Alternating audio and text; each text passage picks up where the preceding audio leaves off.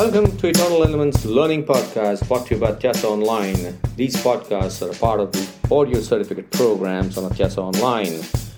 You're free to take these podcasts on your desired portal also, should you only wish to learn on the go. Thank you so much for engaging on these podcasts, and you can connect with the author on LinkedIn, Twitter, and Facebook.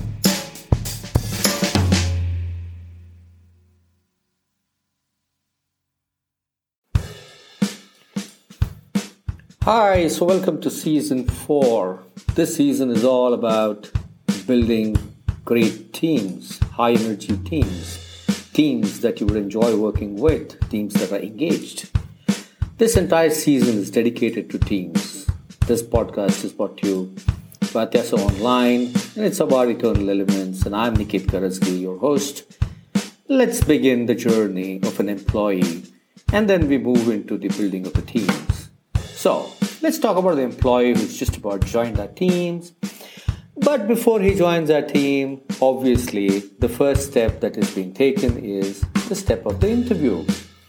Now, if the interview isn't taken correctly, appropriately, obviously you're not going to have the right candidate in.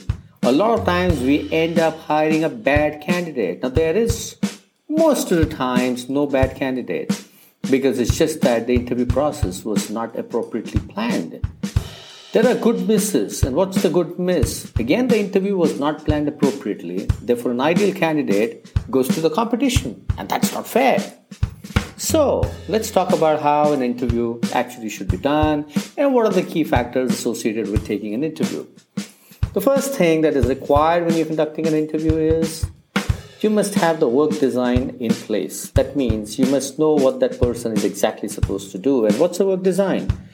It is the critical activities that the person is supposed to do, the critical functional skill sets required, the critical behavioral competencies required, and then the critical measurement factors for each of those critical activities that have been determined.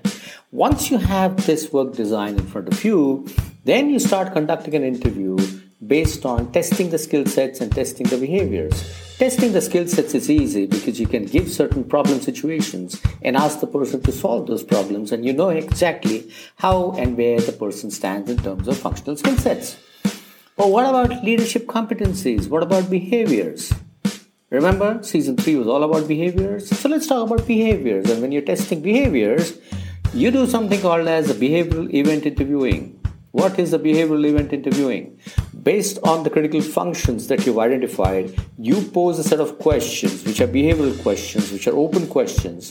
And then you ask that person, Were you in this situation? If you were in this situation, or if hypothetically you're in a situation, how would you solve that particular issue? How would you confront that situation? How would you deal with that situation? And just patiently listen to the answers.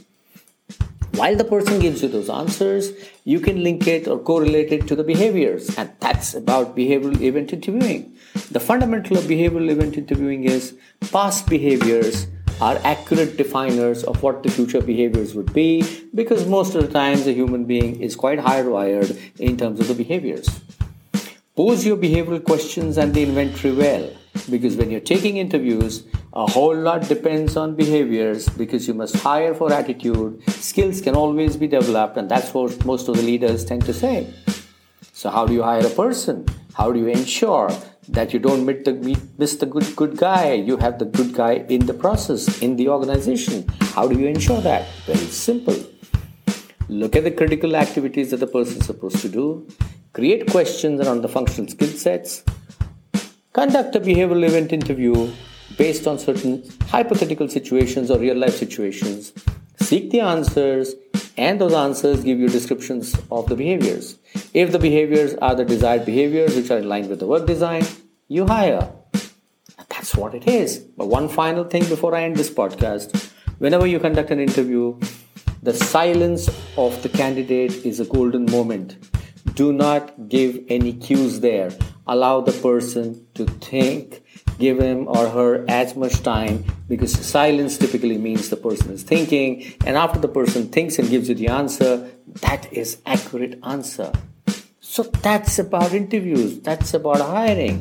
Let us say you did hire the right candidate, and then now we will see once the candidate is on board, like I said in the beginning, once the candidate is on board, we will see how to do the onboarding process.